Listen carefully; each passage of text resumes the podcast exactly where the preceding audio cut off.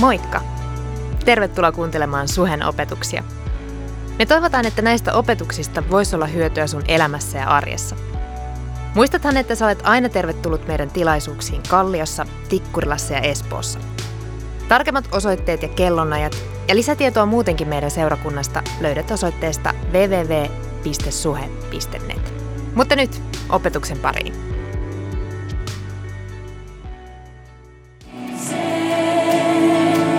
Aamen. Annetaan isot aplodit Jeesukselle tässä hetkessä. Istukaa, olkaa hyvä. Mahtavaa, nähdä teitä kaikki tänään. Te, mä ollut täällä tänään kymmenestä aamusta saakka. Mä oon palellut koko päivän. Mietin, miksi mä en laittanut mamiksi jalkaa ja miksi mä en laittanut kolmatta paitaa päälle, mutta vihdoin viimein täällä on lämmin. Huh kiitos, kiitos, että tulit paikalle, mutta sä olisit voinut olla jo suhe latinossa lämmittää meitä tätä salia. Mutta mahtavaa, että sä oot täällä just nyt tässä tilaisuudessa. Onko se ok, jos me jatketaan tänään vielä meidän Visio-saarnasarjaa, osa numero kolme? Hyvä. Ja mä ajattelin mennä suoraan asiaan, koska mä oon siitä tyypillinen pastori, että mä oon vähän liian monisanainen.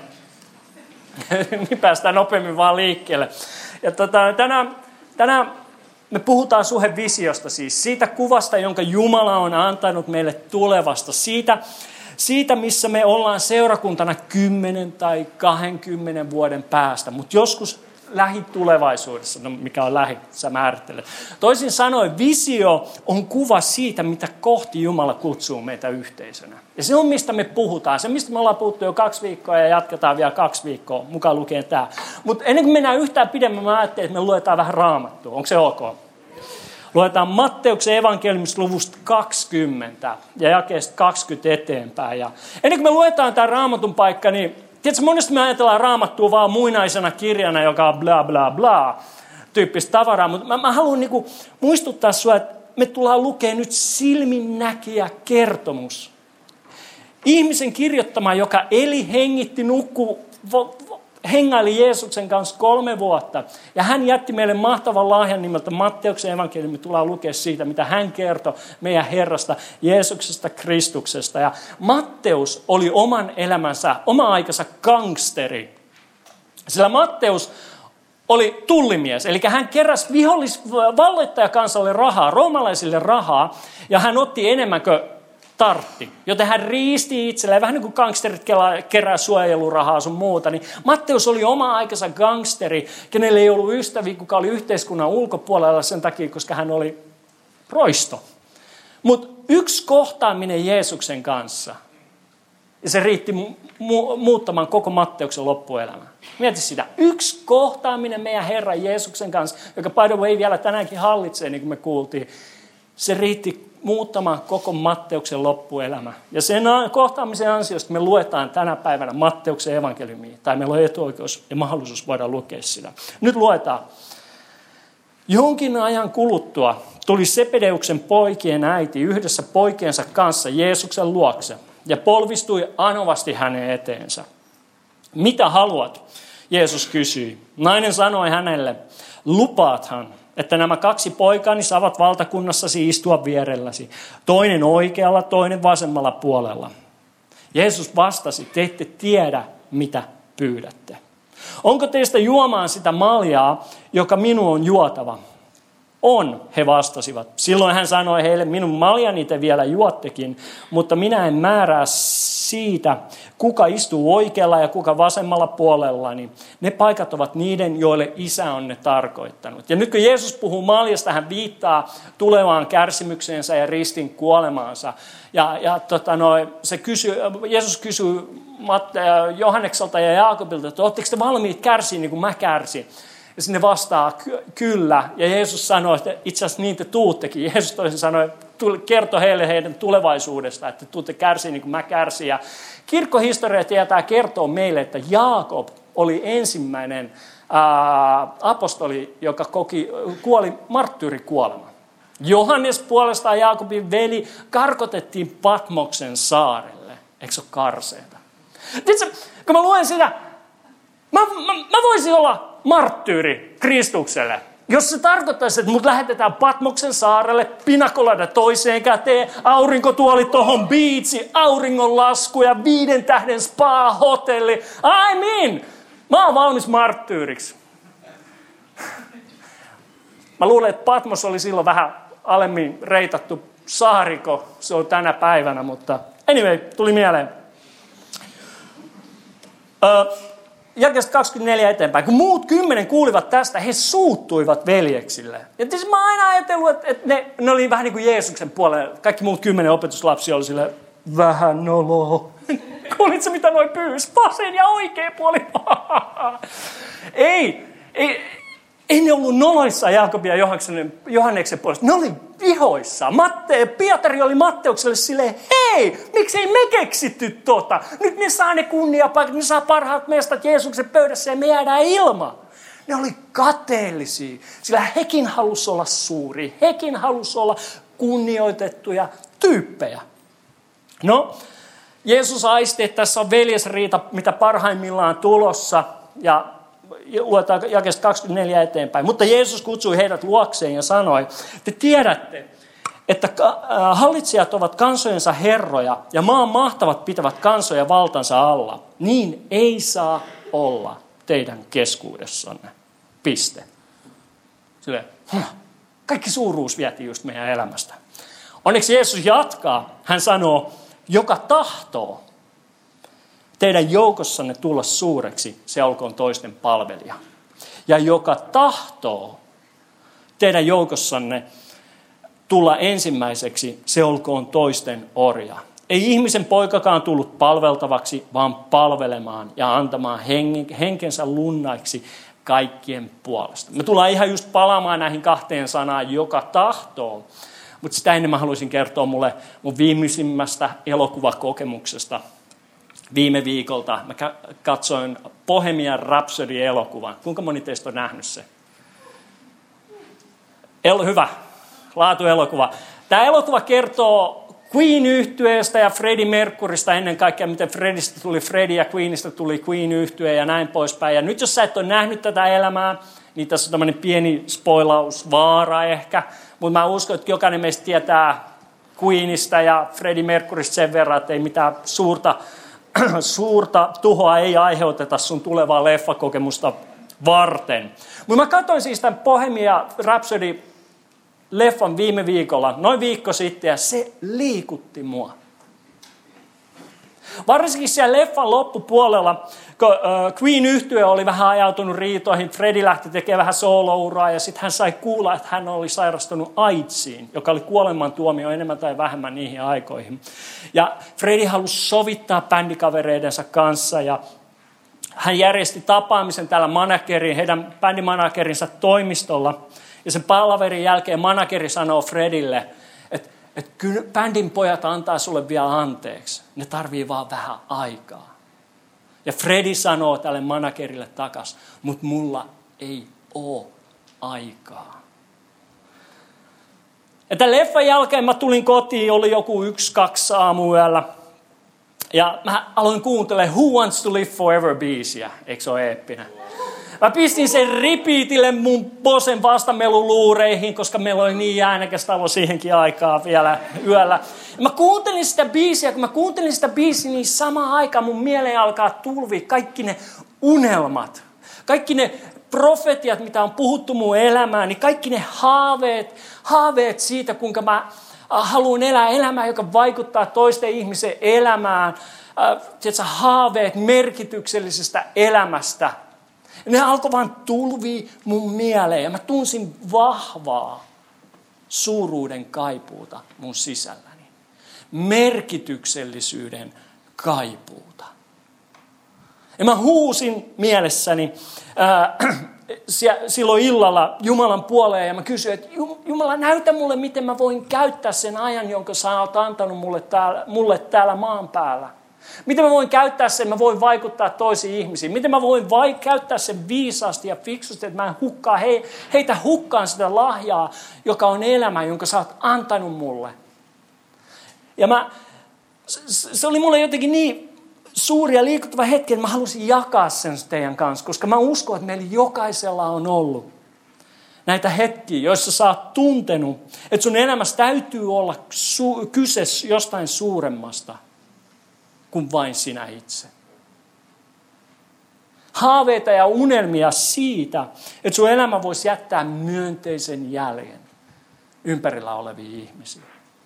Jopa Steve Jobs, sen takia polopaita tänään, jopa Steve Jobs sanoi, että we are here to put a dent in the universe.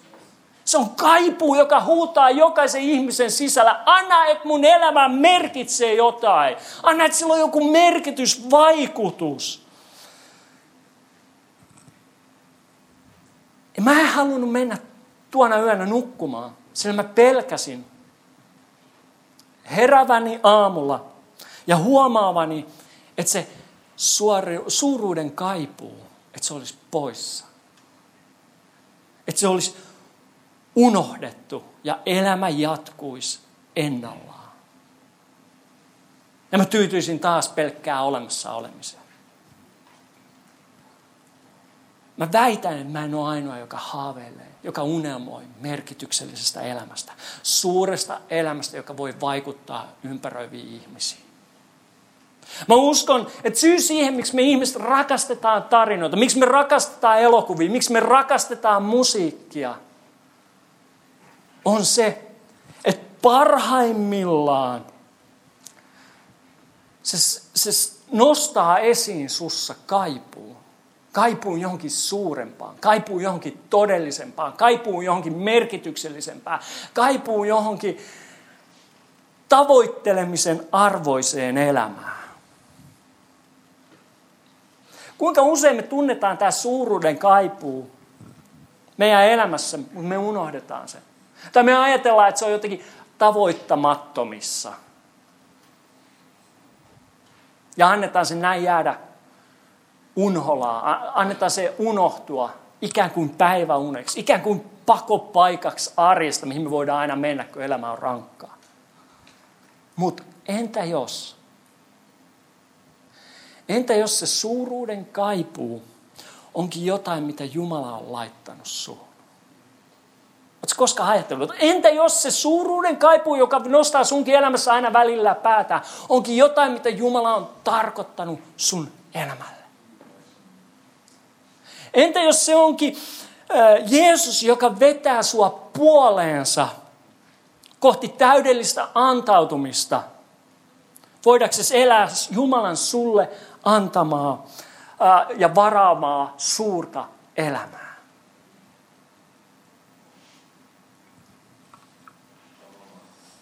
Elämä, joka uhmaa luonnollista ja on riippumaton siitä, mikä on inhimillisesti mahdollista huomioiden sun menneisyytes, huomioiden sun nykytilantees, huomioiden sun lähtökohtas.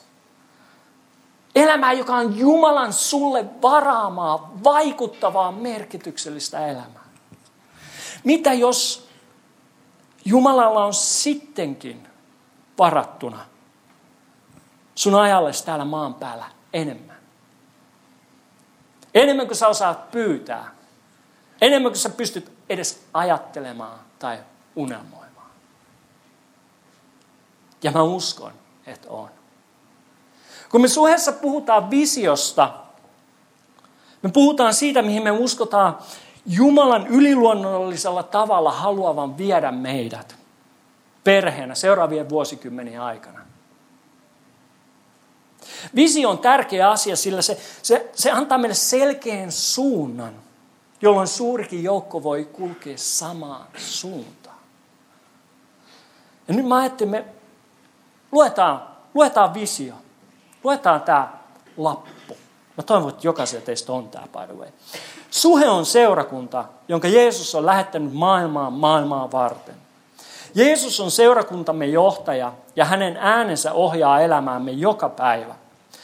Seurakunta ei ole meille rakennus tai paikka, missä käydään sunnuntaisin, vaan meille seurakunta on ihmiset.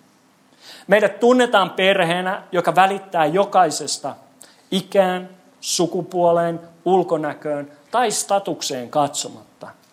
Tässä perheessä jaamme elämän ilot ja surut yhdessä ja pidämme toisistamme huolta. Olemme seurakuntana riippuvaisia Jumalan voimasta, joka muuttaa sen. Joka muuttaa sen, miten näemme ja elämme arkemme. Jokainen päivä on mahdollisuus olla hänen käytössään. Valitsemme elää rohkeaa itseämme suurempaa elämää, koska Jumala voi tehdä kauttamme kuin os, enemmän kuin osaamme ikinä edes kuvitella. Olemme seurakunta, joka elää toisia varten. Tehtävämme on yksinkertaisesti rakastaa ihmisiä. Elämme päivittäin vieraanvaraista ja palvelevaa elämää. Olemme seurakunta, joka vaikuttaa kaupungin parhaaksi.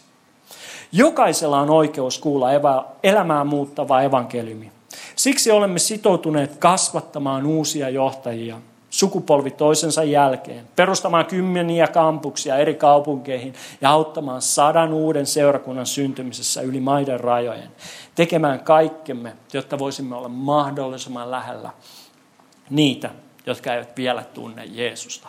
Me olemme seurakunta. Nyt yksinään tämä kaunis, kuvaileva, ehkä vähän jopa innostava teksti ei saa juuri mitään aikaiseksi, eikö?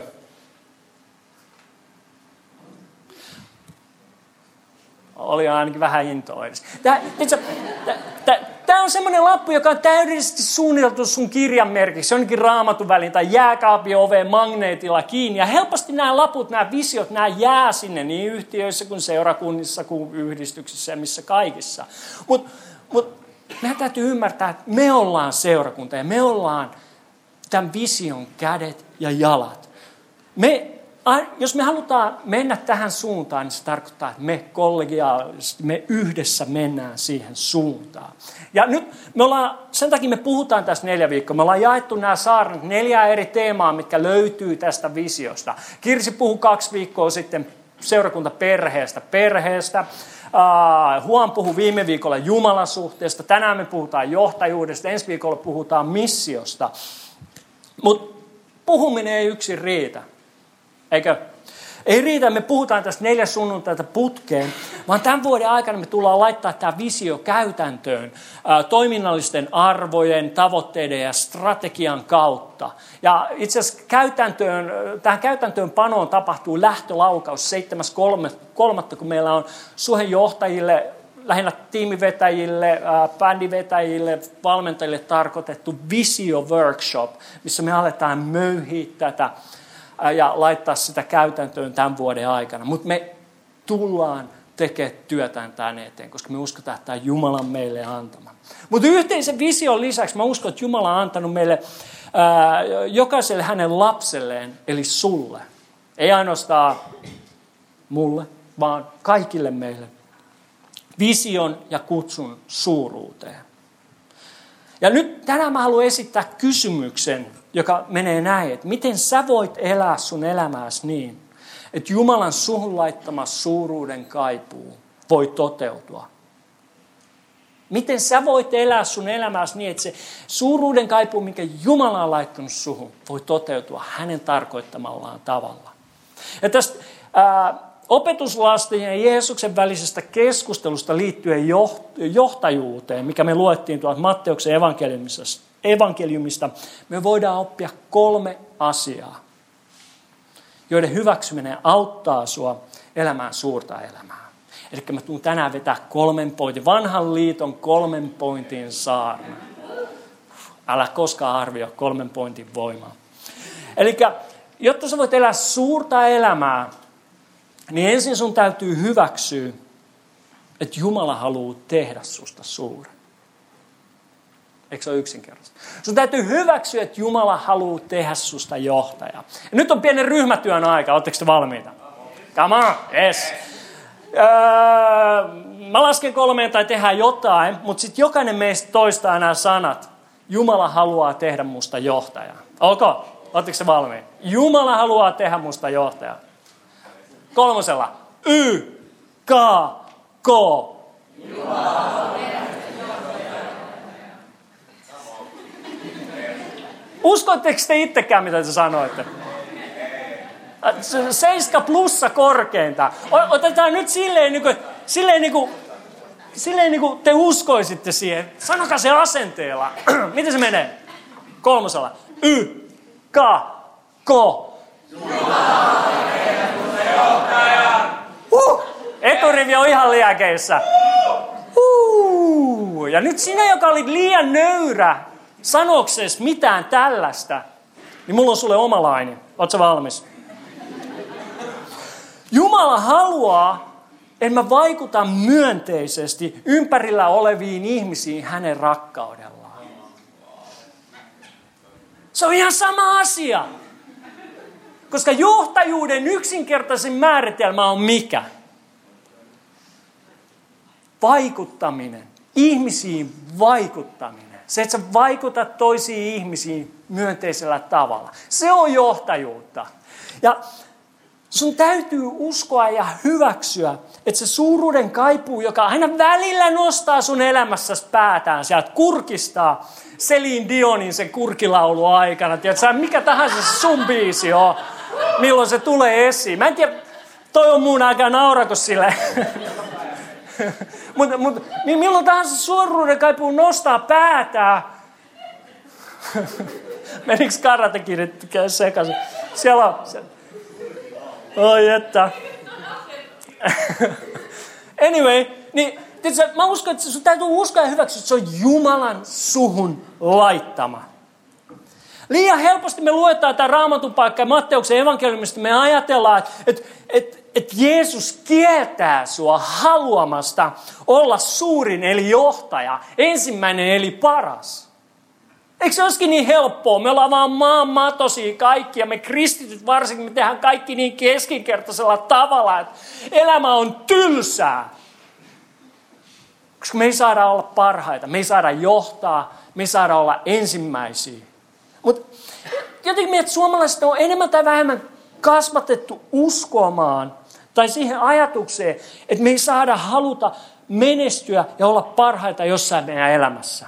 Ikään kuin olisi väärin haluta johtaa toisia, ikään kuin olisi väärin haluta vaikuttaa ympärillä oleviin ihmisiin myönteisellä, hyvällä tavalla Jumalan rakkaudella.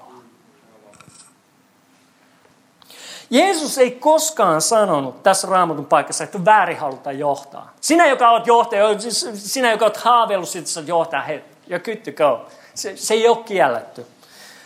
Itse asiassa Jeesus sanoi, että jos sä et halua olla suurin, niin se mitä mä sanon sulle seuraavaksi, niin sillä ei ole edes merkitystä sulle. Koska mitä Jeesus sanoi? Jeesus sanoi, joka tahtoo. Joka tahtoo olla suurin, joka tahtoo olla johtaja, joka tahtoo olla ensimmäinen, joka tahtoo olla paras, niin kuuntele, mitä mä tuun seuraavaksi sanomaan. Mutta jos ei se kiinnosta sua, sä voit lähteä kahville.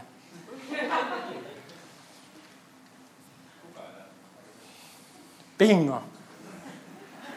Tänään kun mä katson tätä huonetta, niin mä näen täällä niin paljon Jumalan suuruutta, niin paljon Jumalan suunnitelmia, mikä on sidottu paikalle, niin pidetään kiinni, johtuen siitä, että me, aj- me ajatellaan itsestämme niin kriittisesti, johtuen valheista, mitä me ollaan uskottu, johtuen ihmisten mielipiteistä, mitä naapuri iso, tyhmä isoveli tai joku on sanonut meidän elämään et sä osaa laulaa, et se pysty mihinkään. Et me ollaan alettu rakentaa meidän identiteettiä sen vara. Me, me, täällä on niin paljon Jumalan suuruutta ja unelmia, jotka on sidottu sen takia, että me ollaan rakennettu meidän minäkuva, meidän ympärillä olevien ihmisten sanoihin, sen sijaan, että me rakennettaisiin se Jumalan sanoihin ja lupauksiin.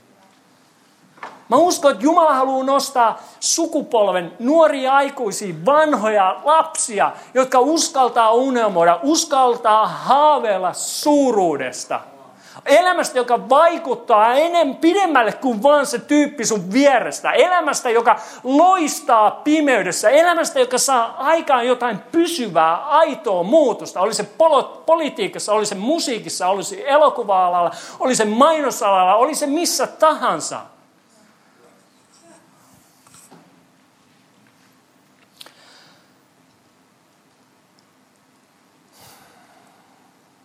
Se vaatii rohkeutta, että sä et anna olosuhteiden tai ihmisten määritellä sinua. Vaan että sä elät ja johdat rohkeasti Jumalan lupauksiin uskoa. Se vaatii rohkeutta. Uskot sä, että Jumala on antanut sulle suuruuden kaipuun sun sisälläsi. Ei tehdäkseen susta suurta, ei tehdäkseen susta superstaraa tai kuuluisaa, vaan voidakseen vaikuttaa suurella tavalla sun kauttasi tähän yhteiskuntaan. Se on ensimmäinen asia, mikä sun pitää hyväksyä. Jumala haluaa, tahtoo tehdä susta suuren, jotta sä voit elää suurta elämää. Toinen asia, mikä sun pitää hyväksyä, on se, että sun suuruutes alkaa itsesi johtamisesta. Kiitos innosta. Sun suuruutes alkaa itsesi johtamisesta. Sillä muuten nämä haaveet, muuten nämä unelmat, ne jää miksikä? Päiväuneksi. Kun Jaakob ja Johannes meni äitinsä kanssa Jeesuksen luokse ja sanoi, että hei me halutaan vähän mainetta ja kunniaa, niin ei Jeesus nuudellut niitä. Ei Jeesus sanoi, että nolo, vaan Jeesus sanoi, te ette tiedä. Jeesus alkoi uudelleen ohjaa opetuslapsiensa sydämiä ja ajatuksia oikeaan suuntaan. Sanomalla, että jos sä oikeasti tahdot olla suur, äh, tulla suureksi ja johtaa, oot toisten palvelija. Jos me kristit ollaan ihan sairaan hyviä palvelemisessa, ehkä jopa liian hyviä, Tiedätkö, meillä on pastoreita Suomessa, jotka tulee kirkolle eka ja ne on kirkolla vika. Ne laittaa penkit, ne siivoo salit, ne vetää biisit, ne juontaa, ne saarnaa, kerää rahalahjat, ne parantaa, ne keittää kahvit, ne juottaa kahvit, ne rukoilee jengin puolesta, ne sulkee ovet. Sen jälkeen ne menee himaan ja alkaa valmistaa seuraavaa sunnuntai, tapaa kaikki pienryhmävetäjät ja pienryhmäläiset. Ja tiedätkö, tekee kaiken tämän, koska ne ei, ne halua pyytää apua. Ne, halua, ne näkee, että heidän tehtävänsä on vaan palvella, palvella, palvella, palvella, palvella. Mutta mulle tämä kuulostaa reseptiltä uupumukseen, burnouttiin, pastor's syndroomaan, kaikkeen tähän. Eikö?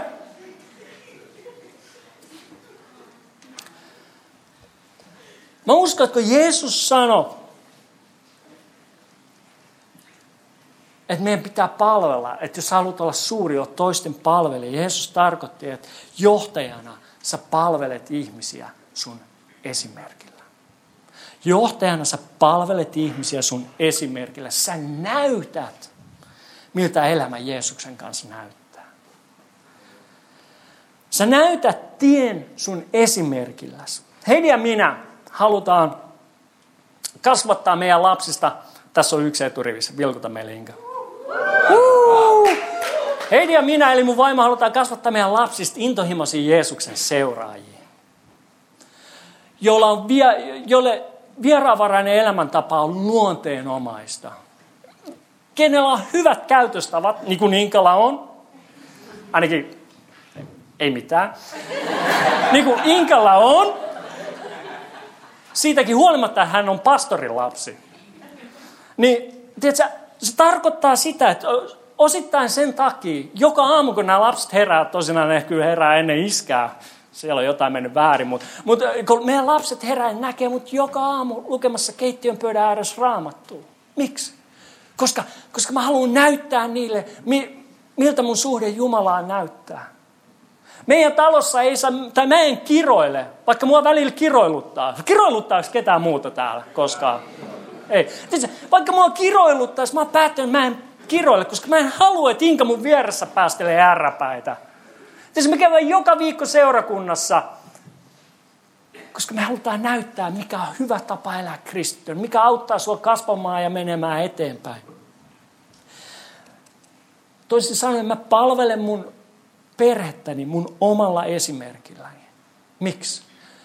Koska mä voin opettaa sen, mitä mä tiedän, mutta mä voin moninkertaistaa ainoastaan sen, kuka mä oon. Mä voin, mä voin puhua teille puhuta enää kaikesta mahdollisesta, että ihan oikeita asioita. Mutta totuus on se, että mä moninkertaista ainoastaan sitä, mitä mä oon. Se toimii perheessä, se toimii seurakunnassa, se toimii työpaikalla, se toimii ihmissuhteessa. Eli mä, me palvellaan johtajina ihmisiä meidän omalla esimerkillä. Sun suuruutesi alkaa itsesi johtamisesta. Tarkoittaa, että sun täytyy opetella johtamaan itseäsi ennen kuin sä oletat muiden ihmisten haluavan seurata sua. Näin se vaan menee. Usein me nähdään menestyjät ikään kuin myyttisinä hahmoina, kenen kohdalla, kenen elämässä kaikki tähdet on niin kuin järjestäytynyt täsmälleen oikein. Sitten se elämä on ollut valmis vaan läpiseilattavaksi. Ja korkeintaan nämä henkilöt on joutunut tekemään muutaman oikean tai onnekkaan valinnan, kuten syntyä oikeaan perheeseen. Tämä on miten me monesti katsotaan ja nähdään menestyjät. Mutta mä väitän, että jos sä meet jonkun menestyvän ihmisen luokse ja kysyt, että mitkä on ne muutamat asiat, jotka on vaikuttaneet siihen, että sä olet tänään se henkilö, kuka sä oot ja teet sitä, mitä sä teet. Tämä henkilö ei voi antaa sulle vastausta.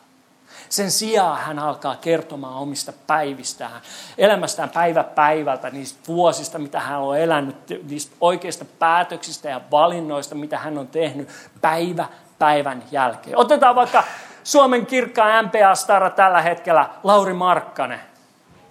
Ei Lauri mennyt MPA pelaa koripalloa sen takia, että hän sattuu olemaan pitkä ja äiti ja iskä tajus ostaa hänelle koripallon syntymäpäivän lahjaksi.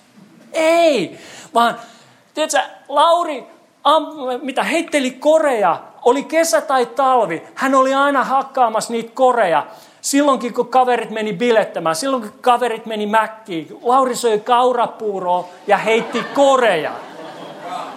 Miksi? Koska hänellä oli visio, hänellä oli suuruuden kaipuu sisällä ja hän ymmärsi, että jos mä koskaan haluan päästä tonne, mun pitää tänään tehdä päätöksiä, tänään valintoja, en mä tuun pääsemään sinne. Kaikki menestyviä ihmisiä, tai ainakin suurinta osaa, yhdistää se asia, No, tämä on ehkä semmoinen, mikä voi kirjoittaa jopa ylös. Että he ovat priorisoineet päivittäin sen, mitä haluavat eniten, yli sen, mitä he haluavat just nyt. He ovat päivittäin oppineet priorisoimaan sen, mitä haluavat eniten, se, missä se kaipuu on, se, missä se visio on, yli sen, mitä sä haluat just nyt. Ja tätä mä kutsun itseni johtamiseksi.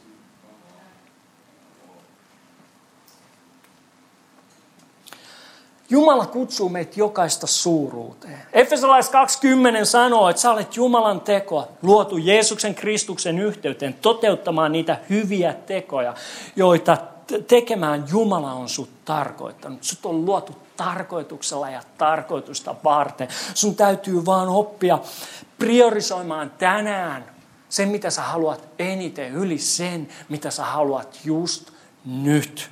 Voidaksesi elää suurta elämää. Mitä tämä tarkoittaa?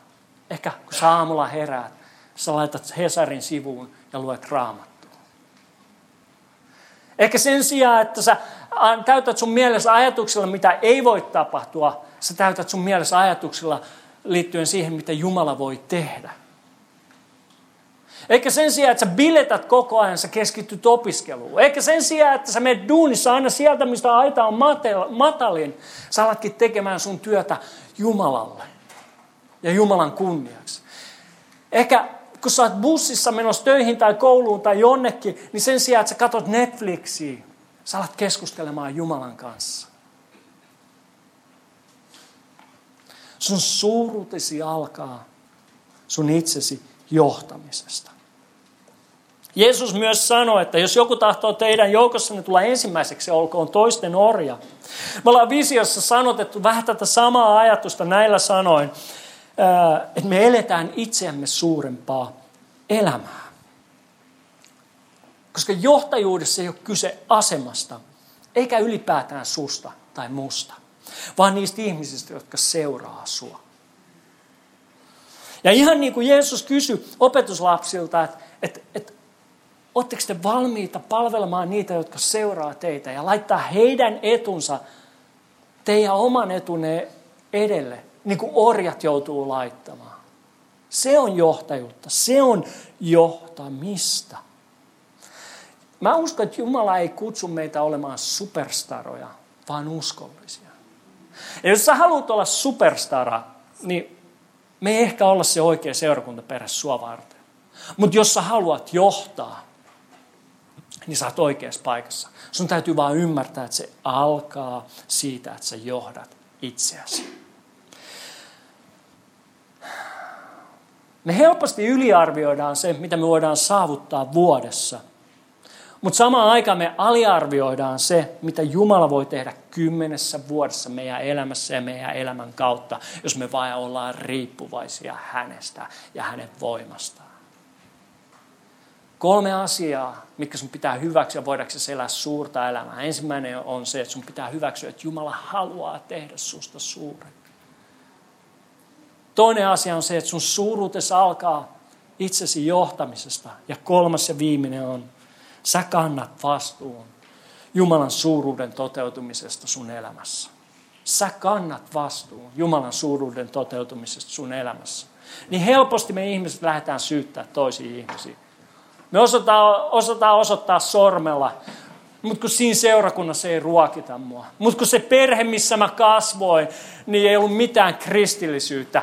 Mutta mut se koulu, mitä mä kävin, niin se oli täysin alaluokkainen. Mitä tahansa, me syytetään toisia ihmisiä, olosuhteita, elämäntilanteita. Mutta meidän täytyy ottaa vastuu.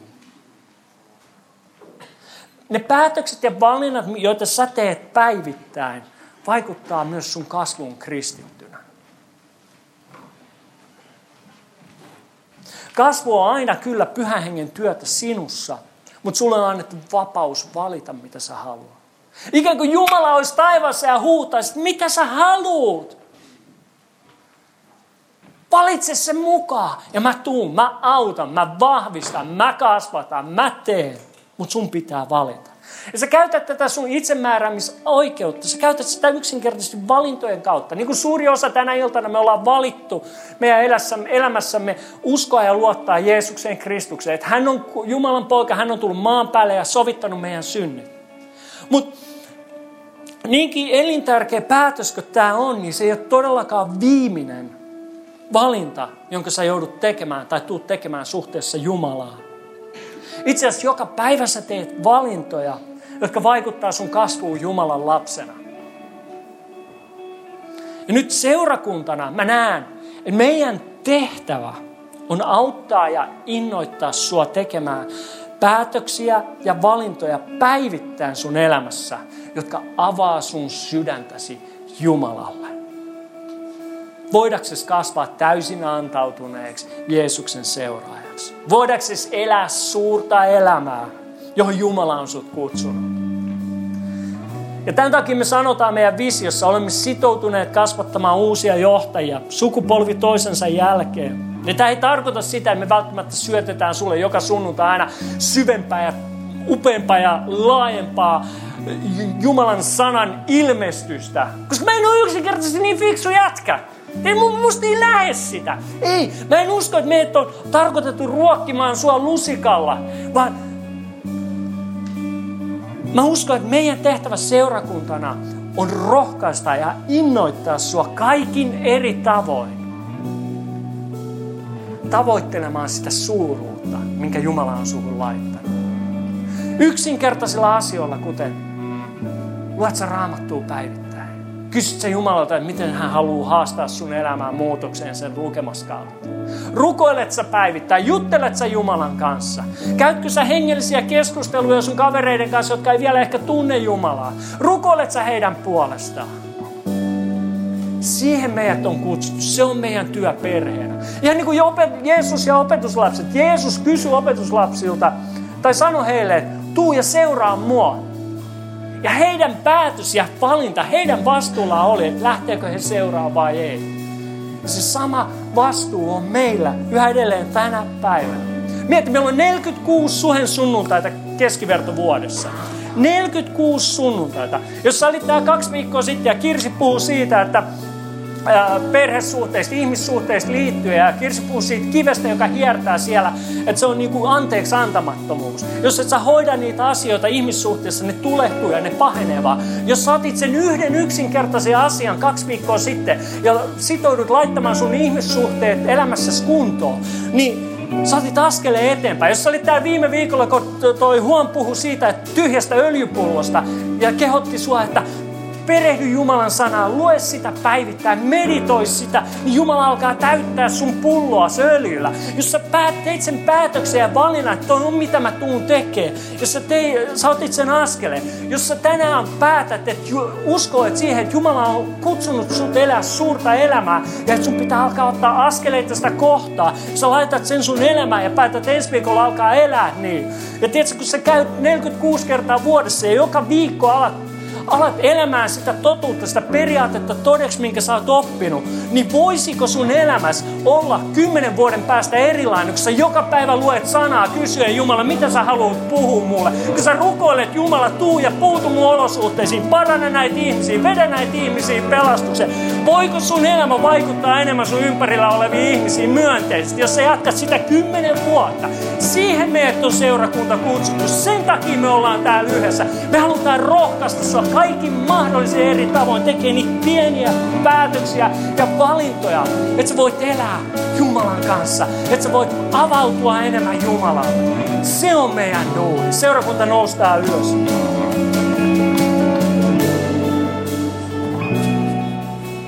Sä oot täällä tänään ja sanot, sä ajattelet näin, että et, et, et, Mä oon niin jäänyt tuosta junasta.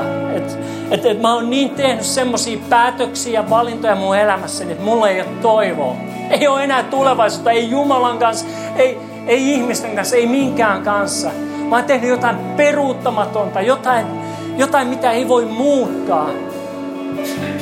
Mä haluan sanoa sulle, että me palvellaan armollista Jumalaa ihmeellistä Jumalaa.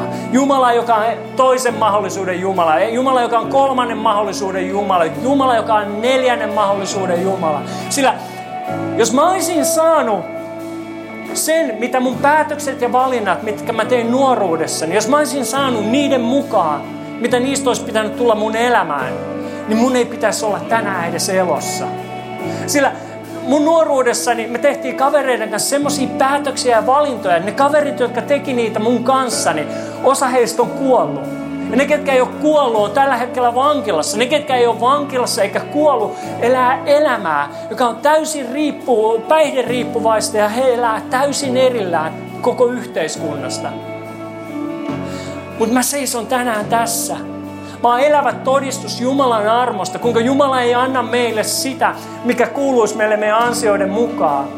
Mutta kuitenkin hän antaa meille asioita, mitkä ei kuuluisi meille, kuten suuri, vaikuttava, merkityksellinen elämä. Ja ja kun Jumala katsoo sun elämää, huolimatta siitä sun olosuhteesta, siitä päätöksistä, sun menneisyydestä, sun lähtökohdista, kun Jumala katsoo sun elämää, hän sanoo asioita ja sanoja, kuten mulla on tulevaisuuden, mulla on toivon ajatukset sua kohtaan, mulla on rauhan ajatukset sun elämälle. Sun parhaat päivät on vielä edessäpäin, koska mä oon armollinen Jumala, mä oon uuden mahdollisuuden Jumala. Mitään ei ole hävitetty, hävitty, mitään ei ole menetetty, jos sä tänään päätät tulla riippuvaiseksi Jeesuksesta ja sanot, että tee sä työtäs mussa. Mä haluan ottaa kiinni siitä suuruudesta, jota sä tarjoat mulle. Jos sä tänään teet päätöksen ja valinnan lähteä seuraa häntä. Mä, kun mä, koko illan ajan mulla on ollut kysymys täällä liittyen siihen, että Täällä on ihmisiä, joiden pitää tehdä tänään päätös. Sun pitää tänään tehdä valinta. Jumala on puhunut sulle siitä asiasta jo kauan aikaa. On joku asia, mistä Jumala on puhunut sulle. Joku ihmissuhde, mikä sun vaan pitää päästää pois sun elämästä. On joku tapa, mikä sun täytyy lopettaa. On, on joitain asioita, joista Jumala on jo puhunut sulle. Nyt tänään voisi olla hyvä hetki tässä Jumalan kasvojen eessä sanoa, että tämä jää mun menneisyyteen. Kun mä lähden täältä, tämä juttu ei enää seuraa mua mun elämässäni. Ehkä se on anteeksi antamaattomuus. Ehkä se on itseviha, kritiikki, mikä tahansa se on, niin mä rukoilen, että voisi tänään jäädä tähän kaikki valtia Jumalan kasvojen eteen. Sä voit lähteä ja sä näet ensin sä kävelet, sit sä juokset, sit sä loikit, sit sä tanssit ja Jumala tulee tekemään ihmeitä sun elämässä. Mutta kysymys kuuluu, mikä on se asia, mikä sun pitää tänään jättää? Mikä on se valinta, mikä sun pitää tehdä? Seurakunta ylistetään vielä vähän Jumalaa.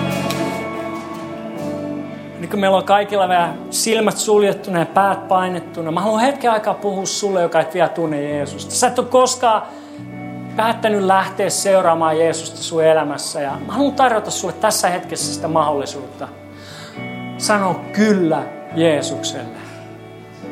Sillä Jumala rakastaa sua niin tajuttoman paljon, että hän oli valmis antamaan oman poikansa kuolemaan sun tähden. Sun tähden. Että sä voisit elää lähellä tätä rakastavaa taivaan isää. Tuntee hänen hyvyytensä ja rakkautensa sun päivittäisessä elämässä. Mutta Jeesus ei ainoastaan kuollut sun puolesta, vaan hän nousi ylös kuolleista. Ja tämän ylösnousemusvoiman kautta me voidaan elää yhteydessä tähän Jumalaan.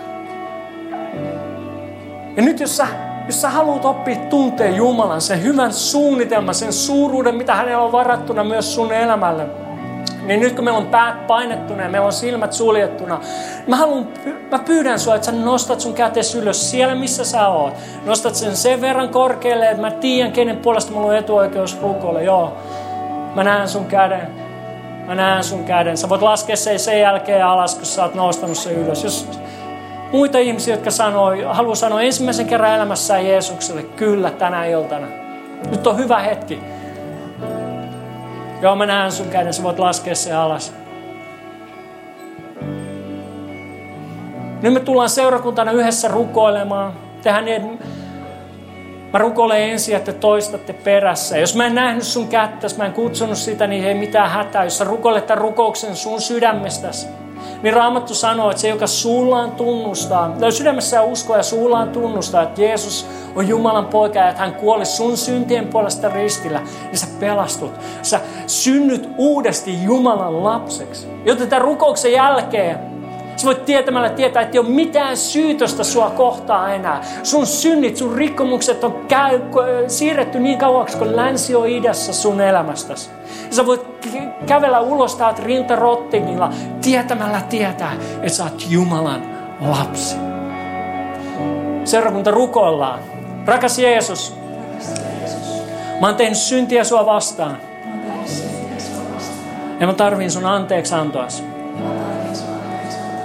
Jeesus, mä uskon, että sä oot Jumalan poika. Ja että sä kuolit mun syntien puolesta ristillä. Ja nyt Jeesus, mä pyydän sua, tule asumaan mun sydämeen. Jeesus, mä haluan oppia uskomaan ja luottamaan sinuun. Mun elämäni pelastajana ja Herrana. Amen. Annetaan isot aplodit Jeesukselle. Ylistetään häntä vielä, lauletaan hänelle.